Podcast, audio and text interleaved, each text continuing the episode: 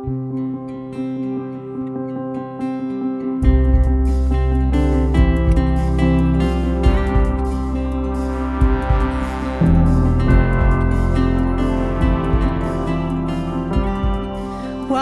You're listening to the RPC Sermons Podcast.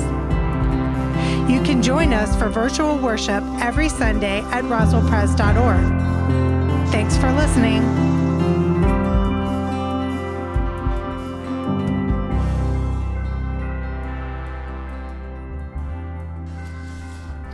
So good to see you here at Roswell Presbyterian Church. Welcome. It's a joy to be in worship with you this morning. We're going to continue this morning our sermon series. We're calling a family meeting. And I know I, I met a bunch of visitors um, before the service, and I, this is called a family meeting. We're having a family conversation about our faith family, about the important matters, the business matters of the church. And so it can be a little awkward looking in while the family's having that kind of conversation. But we want to be upfront about it. And we're open about what we do here and what we're about. And you, just by listening, might say, I, I, want this to be my faith family. And so if that's the case, let one of us know. We'd love to welcome you into membership here at RPC. Well, we've talked about the business of the church. We've talked about the ministries that happen within, inside it. We've talked about the mission that goes on side, outside the church walls. We've talked about the important financial matters of how do we make all of this happen. And this is what it means to be a part of the chosen family here at Roswell Presbyterian Church. And if you missed it last week, Lindsay preached a fantastic sermon. In fact, at the 8, after the 815 service, someone came up to me and said, uh, That was the best generosity sermon I've ever heard, Jeff. And I said, Did you hear Lindsay's last week? She said, No. I said, Well, then you missed out on the best generosity sermon that's ever been preached because it was fantastic. As she talked about the difference RPC's ministries are it's making in our congregation and in our community's life. And today's Commitment Sunday, we're asking everybody to, whether it's a commitment card, you can get one out here in the lobby. Um, we emailed them out to you. You can also go to roswellpres.org forward slash give to make a commitment about what you plan to give to the ministry and mission here at RPC in next year in 2023. So I invite you to do that. Well, today we're going to look at a passage from 1 Corinthians 16. I think 1 Corinthians, if we read it, we kind of like stop either before or kind of skip over chapter 16, but there's a really interesting four verses here that I want to focus in on today. 1 Corinthians 16, verses 1 through 4, as Paul talks about his own family meeting in the early church. He writes Now concerning the collection for the saints, you should follow the directions I gave to the churches of Galatia. On the first day of every week, each of you is to put aside and save whatever extra you earn, so that collections need not be taken when I come. And when I arrive, I will send any whom you approve with letters to take your gift to Jerusalem. If it seems advisable that I should go also, they will accompany me. This is the word of the Lord. Thanks be to God. Let's pray. Gracious and loving God, we ask that in the next few moments you might be our teacher that you might speak a word to our hearts that only you can speak. Yes, we're talking about the nitty gritty, kind of seems mundane business of the church, but it's no less spiritual than anything else we do. And so I pray that you might inspire our hearts to give generously, Lord, so that we can make a difference, both in our congregation, but also in our community's life. Now may the words of my mouth and the meditations of our hearts be pleasing in your sight, our rock and our redeemer. Amen. We all have gifts to give and gifts to receive. Now, I don't know if you all know this, but I did not grow up in the South. However, my wife did. In Washington state, I learned manners. I know how to say please and thank you. I know how to say excuse me when I'm going through a door. I know how to walk around a Ford Taurus to let my girlfriend out into a snowbank. But when I learned, moved to Atlanta, I had manners. But I didn't have Southern manners. Like, did you know how many wrong ways there are to write an address to, to a letter? My wife, as people are leaving the birthday party, she's handing out the thank you notes. So, manners were on the top of my mind recently when we were invited to a birthday dinner at this restaurant. And it was a beautiful, prix-fixe, multi course dinner with about a dozen people. There were delicious cocktails and mocktails. The appetizers were amazing. The main course was delicious. The desserts were absolutely delectable. Everything was amazing and fantastic. We left and we came home.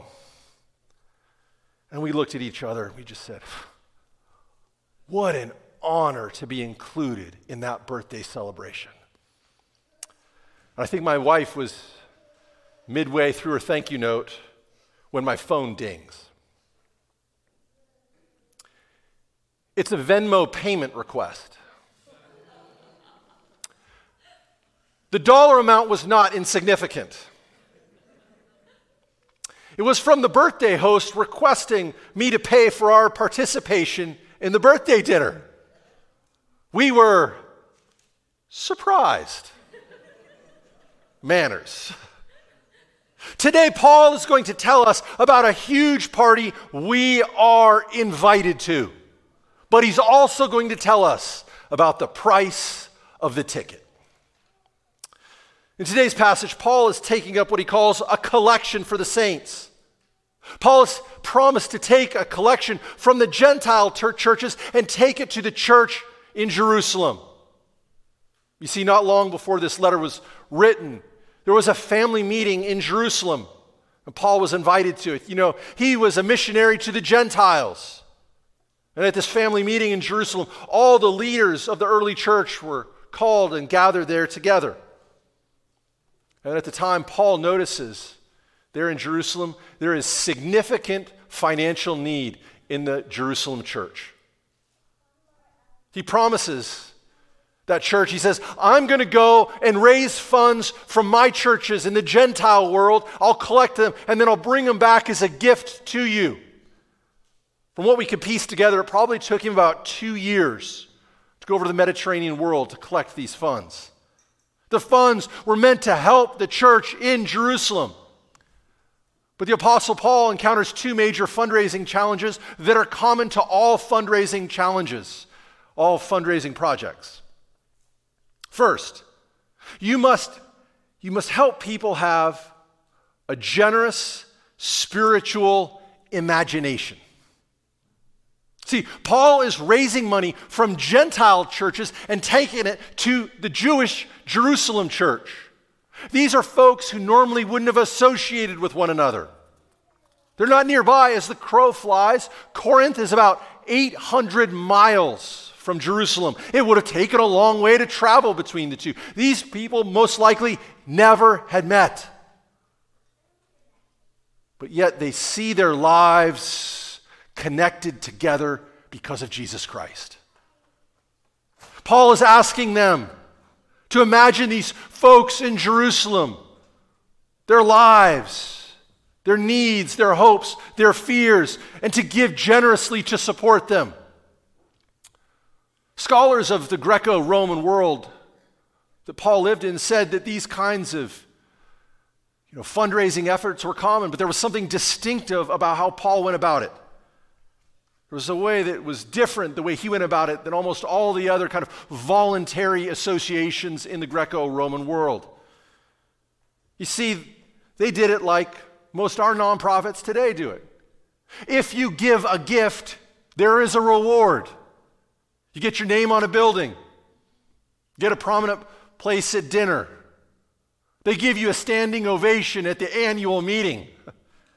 There's an exchange. You give and you'll get something in return. But not so with Paul. Paul says that this is a, a spiritual act, it's, a, it's, a, it's an act of generosity, it's an act of stewardship.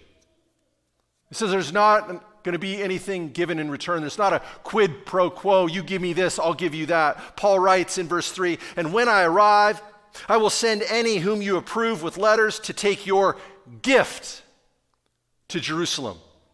That word for gift there in Greek is charis. We usually translate it grace. Grace, unmerited favor, and unmerited or unearned gift. It's generosity. He's clear that this collection is a gift. No one is going to receive payback, honor, a special seat in church, to be serenaded by Trenton. That's not going to happen. It's a gift. It's true generosity with nothing asked for in return. You know, I don't know if you knew this, but at RPC, there's only a few people who know what people give, the amounts they give to the church budget. Some folks in the business office know because they need to keep track of the funds. And then I know because generosity and stewardship is a pastoral issue. But that's it. Why? Because we don't want to think, anybody to think because they give more than somebody else, they're any better. They're any more valued. We don't want people to know because when they walk into church, you might be tempted to slide down, make room for them. No. Everyone is called to give and discern what God is calling you to give. Generosity. That's the first hurdle, the challenge we must get over. We're not going to get any special credit for giving. We have to see the benefit to giving in a generous, spiritual imagination. We all have gifts to give and gifts to receive. The second challenge to giving, though, is because feelings are fleeting, generosity is a discipline. Generosity is a discipline. One of the reasons Paul reminds the Corinthians that he's going to come to collect this gift is that it seems that they've lost their initial enthusiasm, their initial energy, their initial excitement. Has this ever happened to you? Got so excited about an activity, an endeavor, and then it wore off? You wonder, why did I ever say I would do that? Why was I so excited last Sunday and what happened now? Why in the world did I commit to that? When I think about this issue, I, I think what you're all thinking. I think of the late 90s movie Swingers, starring Vince Vaughn and Jon Favreau. Remember, they're living in Los Angeles. Jon Favreau's girlfriend's broken up with him, and he's just devastated. He's pining away. And so Trent, who's played by Vince Vaughn, comes up with an idea, take his mind off. and He says, Let's drive to Las Vegas. And they get all excited. Vegas, yeah, let's go to Vegas. So they put on their fancy suits. They get in the car, they leave. It's already dark, so it's probably about nine o'clock. And on the way, they begin chanting, Vegas, baby, Vegas, Vegas, baby, Vegas. Get so excited. Favreau's thumbing through all the cash in his hands. He says, Do you think we'll get there by midnight? Vince Vaughn says, Oh, we'll be up 500 by midnight. Vegas, baby, Vegas. And then it cuts to about an hour and a half later. They're still driving, and they're nowhere near Las Vegas. One of them yawns, and the other one whispers, Vegas, baby, Vegas. The scene is so funny because we all can identify with feeling initial enthusiasm, but sometimes the enthusiasm and excitement wears off. We lose steam. And the Corinthians were chanting, the Jerusalem collection, baby, the Jerusalem collection, baby. And then now they're whispering, what Jerusalem collection? And Paul says, he gives very practical advice. He says, generosity is a discipline.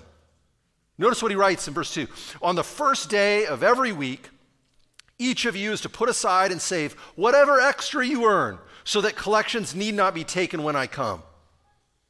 In response to the fleetingness of feelings, generosity is a discipline. It says on the first day of the week, set some money aside. If you do this every week and everyone in the church does it, by the end, you'll have a large gift. You have a large gift to send to the church in Jerusalem. You need regular, disciplined generosity. One person isn't called to give everything. No, everyone is called to give something. We, when we ask you to give of your tithes and offerings, this is not a surcharge, it's not a fee, it's not a price or admission. It's a gift. We're all ki- called to give out of what God has given to us. We all bless out of our blessing. We all have gifts to give and gifts to receive. We all play our part in the grand project, the grand ministry and mission that we're a part of here. A few years ago, Courtney and I had the opportunity to go to Italy. And one of our favorite places was going to see the Duomo in Florence. It's our favorite, not just because it's breathtakingly beautiful, but also because of the story behind it. You know, they began building it in 1294, and it took them over 600 years to finish it. And one of the things I love about this story is that when they wrote out the initial plans, they did not have the technology to finish the dome at that time. They were either terrible planners or people of great faith. A dome of this size hadn't been built since antiquity, over a thousand years before. But yet they set out to build it. In 1418, one of the great stories is the Wool Merchants Guild set up a contest. Set up a contest to see who would be responsible to finish the dome. And there were two main competitors, Lorenzo Ghiberti and Filippo Brunelleschi. And their challenge was, was to stand an egg up on end on a slab of marble. And only Brunelleschi could do it. And so he won the contract. And so he was re- responsible over the course of his life of using four million bricks to build that dome. Took most of his life. He built the architectural structure, figured out a way to get the bricks up, to keep the people up there, to build this dome. 600 years.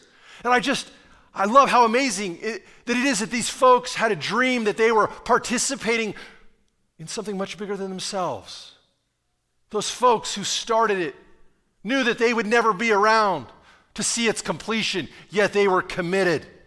All the bricklayers and benefactors and masons and engineers, all the people who gave of their time and their resources, who would never see the final outcome. They did it day by day, brick by brick, stone by stone, for over 600 years. I'm so glad they did. We are blessed here at RPC that we're not beholden or reliant on just one or a handful of big givers. Now, everybody is called to give what they can, to give out of their extra, to help meet the needs of our ministry and mission that God calls us to. We're not called to give everything, but to give something. As Paul says, on the first day of every week, each of you is to put aside and save whatever extra you earn, so that collections need not be taken when I come. There's all sorts of ways we try to encourage you to practice this disciplined generosity. Some people write a check and put it in the offering basket every week. Some do it annually, some do it quarterly. Others, they discipline themselves through a direct withdrawal. Comes out periodically, so they don't have to worry about it. Other people give stock. But we, whatever it is, we all have gifts to give and gifts to receive. You know, in Scripture, there are three main reasons we are called to give. Number one, those who have extra are called to give to those who are in need. Second, we give a portion of what we have as a reminder to ourselves that all we have is God's. And third, we give in response to God's great gift to us, revealed in Jesus Christ. Our gift, our grace and graciousness is rooted in God's prior grace. So, a few days after that Venmo request, and the party bill was paid, and my wife and I were eating a mediocre meal that she didn't cook. And we started talking about that birthday dinner. That birthday dinner was really amazing. That food was fantastic, wasn't it? And those people we got to spend time with it was so fun. I'm so glad we did. And then my wife said something interesting. She said, I'm glad we were able to split the cost of the dinner to celebrate with our friends. I just would have liked to have been asked. Friends, here is the ask. Give to the ministry and mission of Roswell Presbyterian Church. I'm not embarrassed by it. I'm not going to pull any punches. When you give, it helps us make a difference in our congregation, but also in our community. We all have gifts to give and gifts to receive. Let's pray. Gracious and loving God, we thank you, the great gift you have given us in Jesus Christ. I pray that we might feel it in our hearts. And Lord, that it might inspire us to generously give back. Lord, that we're not enriching ourselves, but we're using these resources to make a difference, to be your hands and feet in the world as you empower us by your Spirit. We thank you. In your name we pray. Amen.